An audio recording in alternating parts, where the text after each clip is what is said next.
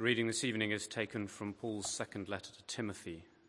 It can be found on page 1196. Page 1196. It's 2 Timothy chapter 3.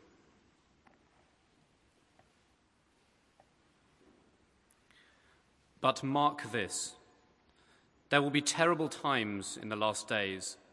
People will be lovers of themselves, lovers of money, boastful, proud, abusive, disobedient to their parents, ungrateful, unholy, without love, unforgiving, slanderous, without self control, brutal, not lovers of the good, treacherous, rash, conceited, lovers of pleasure rather than lovers of God having a form of godliness, but denying its power. Have nothing to do with them. They are the kind who worm their way into homes and gain control over weak willed women, who are loaded down with sins and are swayed by all kinds of evil desires, always learning, but never able to acknowledge the truth. Just as Jannes and Jambres opposed Moses, so also these men oppose truth men of depraved minds who, as far as the faith is concerned, are rejected. But they will not get very far because, as in the case of those men, their folly will be clear to everyone. You, however, know all about my teaching, my way of life, my purpose faith, patience, love, endurance, persecutions suffering. What kinds of things happened to me in Antioch, Iconium, and Lystra? The persecutions I endured. Yet the Lord rescued me from all of them. In fact, everyone who wants to live a godly life in Christ Jesus will be persecuted, while evil men and impostors will go from bad to worse, deceiving and being deceived. But as for you, Continue in what you have learned and have become convinced of, because you know those from whom you learned it, and how, from infancy, you have known the Holy Scriptures, which are able to make you wise for salvation through faith in Christ Jesus. All Scripture is God breathed and is useful for teaching, rebuking, correcting, and training in righteousness, so that the man of God may be thoroughly equipped for every good work. This is the word of the Lord. Thanks be to God.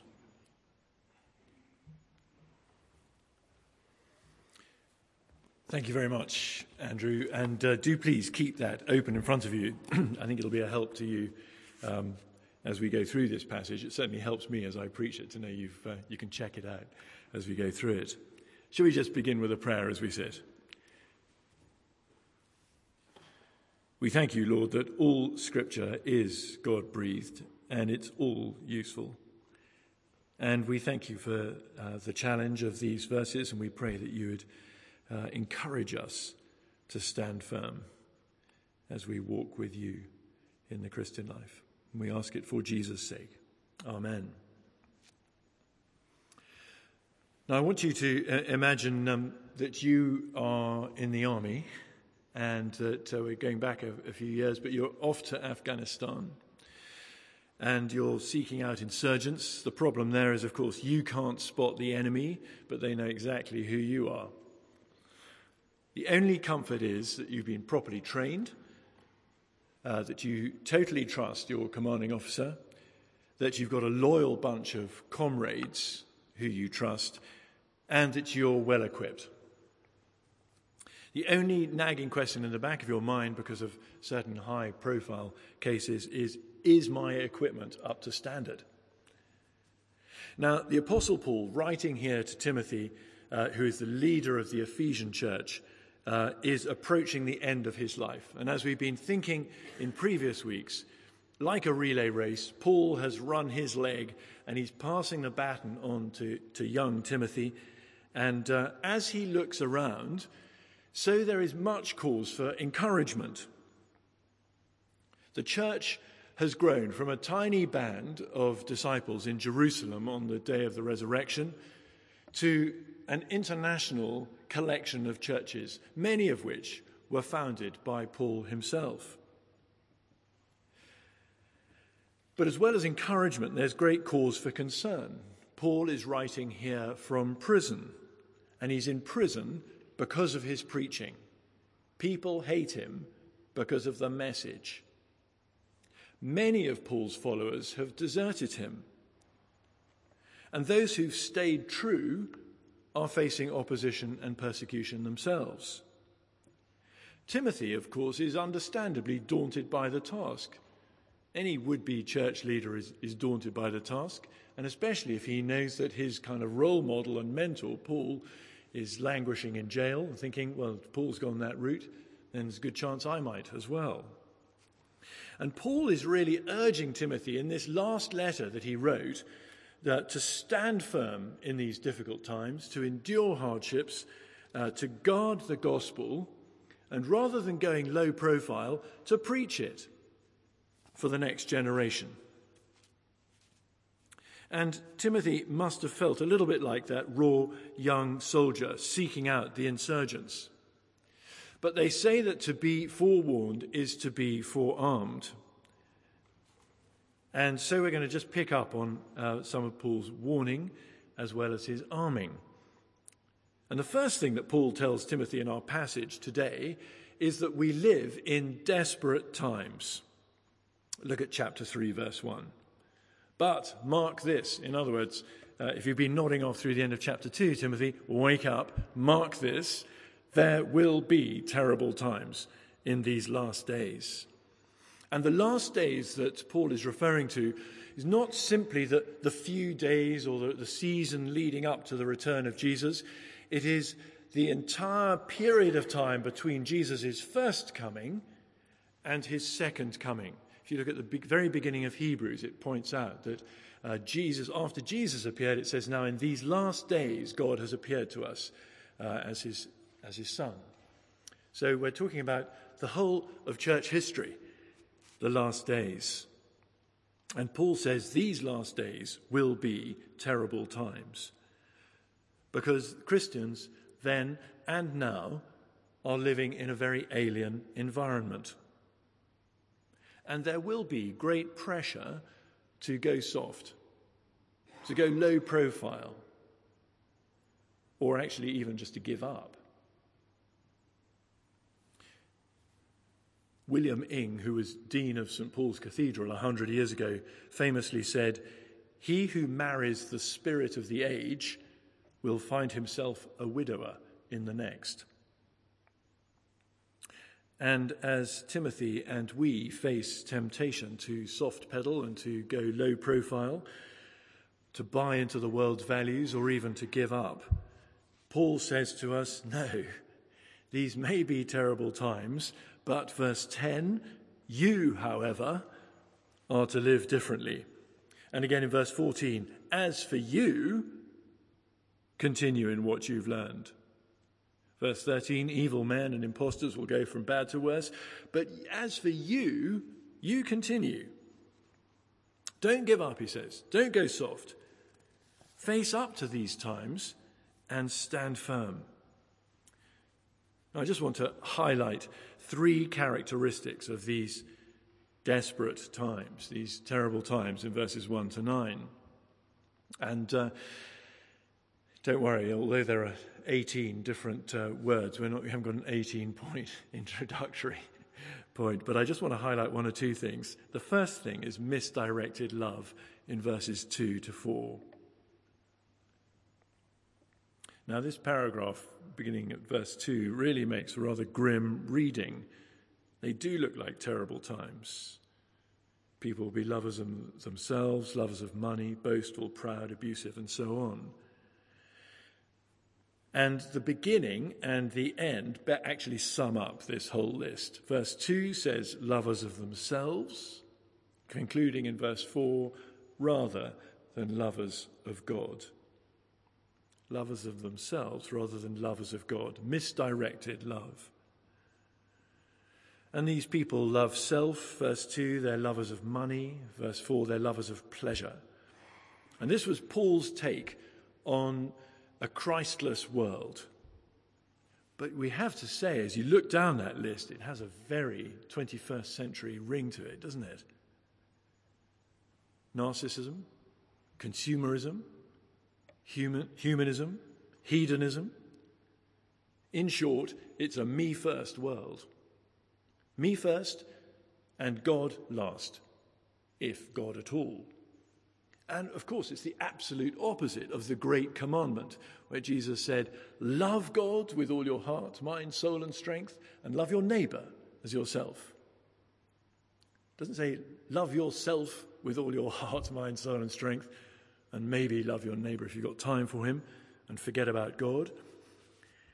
So, this is the absolute opposite. Desperate times are marked by misplaced love. Secondly, desperate times are marked by empty religion. I don't know what you felt as you looked through verses 2 to 4, but it does sound like a, a bunch of secular humanists, doesn't it? But the big shock about these people listed in these verses is in verse 5 that they have a form of godliness. They're religious, they go to church, they sit week by week listening to the sermon. They might even be preaching the sermon. There's an outward show without any inward reality, having a form of godliness but denying its power. So Paul says to Timothy, Watch out because this misplaced love, these lovers of self, are found within the church as well as outside. Someone has called this candy floss Christianity. It looks fine and dandy, but touch it and there's nothing there. Taste it and it leaves you feeling sick. These are very challenging words for us here today because it's very easy to read verses 2 to 4, these people who are lovers, of themselves rather than lovers of God, and, and to think, we do live in a wicked world, which of course we do, but actually to ignore the potential for our own spiritual lives to be nothing but candy floss. And as I've been reading through this passage over and over again this week, I've been challenged to face up to my own pride and my own boastfulness and my own greed and my own selfishness and my own ingratitude. And perhaps, as well as a warning that we do live in terrible times, these are also verses that are a warning to us, a sort of spiritual health check for us all. So perhaps we could just take a moment to look back over verses 2 to 4 and ask is God putting his finger on something in my life today? Is my love in any way misdirected? Is my religion empty?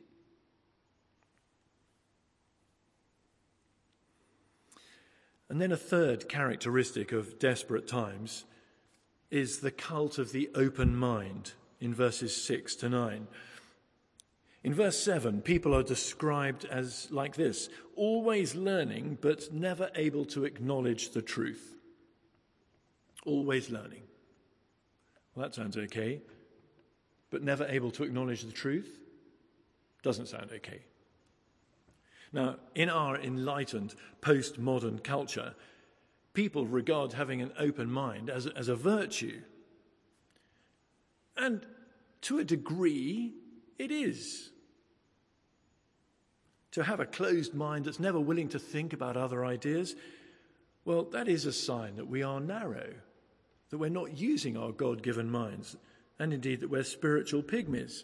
Of course, Christians must be thinkers. But the people who Paul is criticizing here in verse 7 are the fence sitters the people who won't come down off the fence, one side or the other. Tolerance is their watchword. And all ideas, all philosophies, all lifestyles are equally acceptable. And the last thing that the fence sitter wants is certainty or conviction. Those two words, certainty and conviction, are very dirty words for the fence sitter. Now, C.S. Lewis described how, as a young man, he abandoned his early faith, and he describes it like this From the tyrannous noon of revelation, I passed into the cool evening twilight of higher thought, where there was nothing to be obeyed and nothing to be believed except what was either comforting or exciting. See, the only things that he wanted to follow were things that were comforting and exciting. And the tyrannous noon of revelation, in other words, God's searching light, the midday sun, as it were, shining on our lives. Ooh, most uncomfortable. We don't like that, he says. Relativism, which is really what he's describing, is essentially doing what I want under the pretext of having an open mind uh, I am the final arbiter of the way I live my life. I'll do what I want. You do what you want, says the relativist. Uh, there's no absolute truth. There's no absolute error. There's no right or wrong. Relativism is a philosophy for lovers of self rather than lovers of God. And these people who, in verse 7, are always learning and never able to acknowledge the truth, they might do well to reflect on the words of G.K. Chesterton, who said this The purpose of opening the mind, as of opening the mouth, is to shut it again on something solid. So these are desperate times in which Paul writes and in which we all live today. They're the last days. These are the hindrances to the gospel and Paul's words have a very contemporary ring, I think.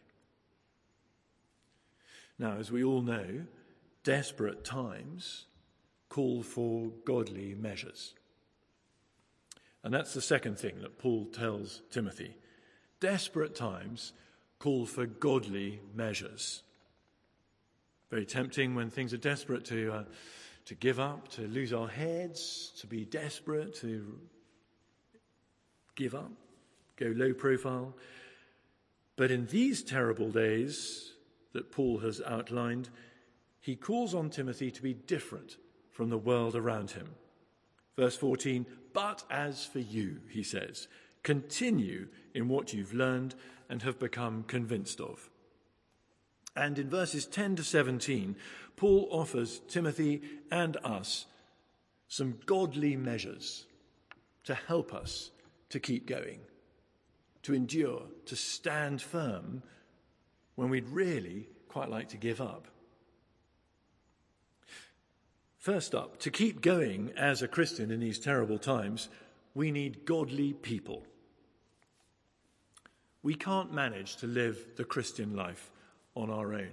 I've been very struck reading through Acts and uh, particularly chapters 13 and 14 this week, where Paul is in those towns he mentions in verse 11 of Antioch, Iconium, and Lystra, how much Paul relied on his traveling companions. You know, we think of Paul as the great lone ranger. Not a bit of it. He was always in a team. He's always surrounded by fellow workers. And here in 2 Timothy, he is now virtually alone in Rome. And he, uh, as we'll see next week in chapter 4, he feels his aloneness very keenly. And we need to be surrounding ourselves with godly people. We can't survive on our own. That's why the church exists. We need each other. And that's why we need each other on a regular basis. That's why a home group is so vital because it's small enough to know everybody and everybody well. And if you're not there, you're missed. We need each other. That's why uh, perhaps a prayer triplet or a prayer partner, or the little group of Christians that meet in your office or in your street or whatever. That's why they're so important to, to help us to shine our light in our particular patch. Because we'll all be tempted to go quiet and low profile. We need godly people around us. We need other Christians, and they need us too. So I don't just come to church to fill up my own tanks and for my pleasure and my enrichment. I come to church to encourage other people and to support them too. We all need Christian role models. And if you've been going for a Christian more than probably about two months, we need to recognize that other people may be looking to us as a role model as well. Just notice a couple of things about godly people from verses 10 to 13. First, that Paul himself is a model of holiness. Verse 10, he says, You, however, know all about my teaching, my way of life, my purpose, my faith, my patience, my love, my endurance, persecutions, sufferings, and so on. Now imagine that Few of us would dare to say those words ourselves to a younger Christian. You know, if you want to know how to live the Christian life, well, just look at me. Um, well, I guess probably all far too conscious of our own sinfulness and inadequacies. But I think we do need to recognize that younger Christians will always look to older Christians for an example in these things, for an example in teaching, an example in way of life and purpose and faith, patience, love, endurance. So let me ask you who are you looking to? Have you got an older brother or sister Christian?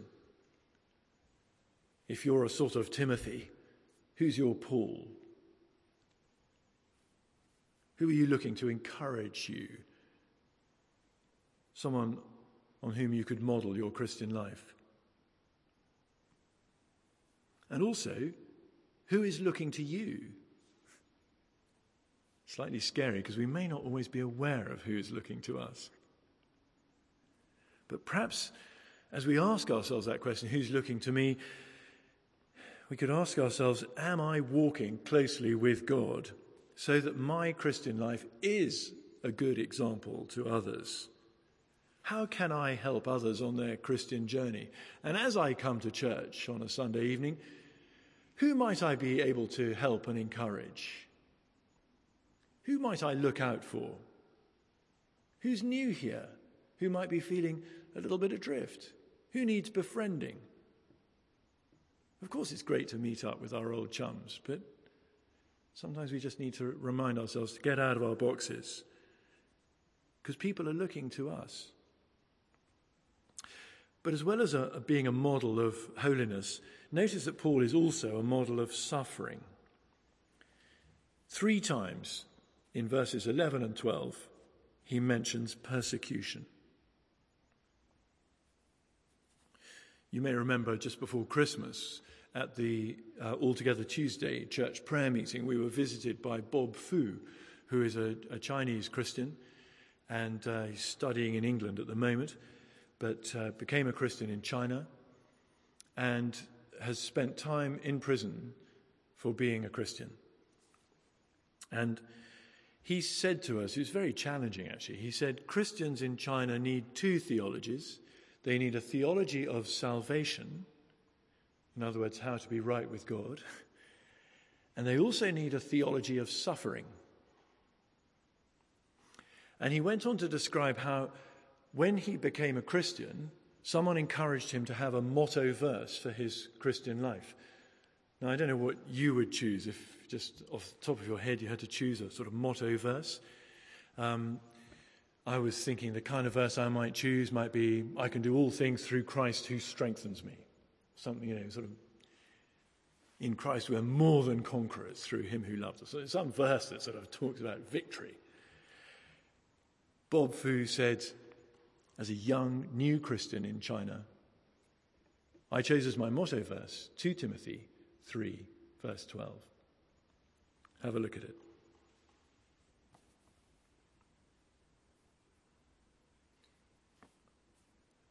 Baby Christian in a communist regime where church leaders regularly get sent to jail.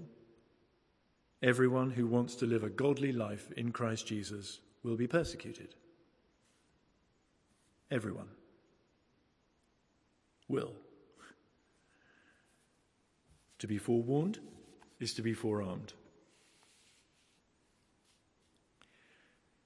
So we need godly people around us. We need one another. Listening to sermons online is not the same. There's something about listening to it together, talking about it afterwards, praying with one another afterwards, urging each other on afterwards. You can't do that listening to the internet. And you haven't had a preacher praying for you through the week on the internet, unless you know him personally. but as well as godly people, we also need God's word. This is the other thing that's going to help us to stand firm. Verses 14 to 17. Now, this is a famous passage on the authorship and reliability of the Bible. And we had a whole sermon on this passage before Christmas, uh, reminding us that God's word speaks to us today. And if you want to listen to that again, it's on our fantastic new website. But this, uh, t- this evening, I simply want to highlight the context of these verses. Because the context of these verses about all scripture being inspired by God and being useful, equipping us thoroughly, it comes in the context of a world where people love self rather than love God, where people love pleasure rather than love good. Comes in the context of where people are swayed by all kinds of ideas but fail to grasp the truth.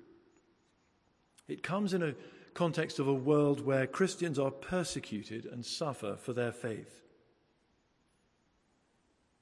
Along with godly people, the one thing that will keep us going in a Christian life is God's word. Look at verse 14. But as for you, continue in what you've learned and have become convinced of, because you know those from whom you learned it his mother and his grandmother as we saw in chapter 1, and how from infancy you've known the Holy Scriptures, which are able to make you wise for salvation through faith in Christ Jesus. Verse 13 Evil men will go from bad to worse, but as for you, you continue in what you've learned. Continue in the Scriptures. And hang on to the Scriptures because the Scriptures are the thing that can bring salvation. In other words, through the tough times, we look ahead. One day where we'll gloriously, gloriously be with God in heaven. It may be tough now, but look ahead. Salvation finally awaits us in heaven. So the scriptures give us a kind of forward look, but also the scriptures, verse 17, thoroughly equip us for every good work. So they're here to help us for today. I'm not on Facebook, but Margaret McVeigh is. And if you're a Facebook friend of Margaret's, you will have had a message from her yesterday. Have you got it on you, Margaret? It's, um, it's a really great little snappy quote. And uh, it's, um, it's basically encouraging us to read our Bibles or anyone who's a Facebook friend of Margaret's can uh, call up there. They're neat. It's a, just a lovely little quote about people who complain that God is silent. Thank you, Rach. Complaining about a silent God while your Bible is closed is like complaining about not getting texts when your phone is turned off. I, I like that. Complaining about a silent God while your Bible is closed is like complaining about not getting texts when your phone is turned off. Now turn it off. Thank you. You see, God speaks to us. He's not silent. It's here, His word. He's given us everything we need so that we're thoroughly equipped. We're equipped to be His people, the people He wants us to be in these terrible days. So that, like the properly prepared soldier, we don't just have the greatest of all commanding officers. We don't just have a wonderful team of comrades, brothers and sisters in arms, but we're thoroughly equipped with this word of God for every good work. So Paul says to Timothy, Follow my example and read God's word. Godly people, God's word. And we need them both to help us to persevere. Desperate times call for godly measures. So let's use them for his glory. Amen.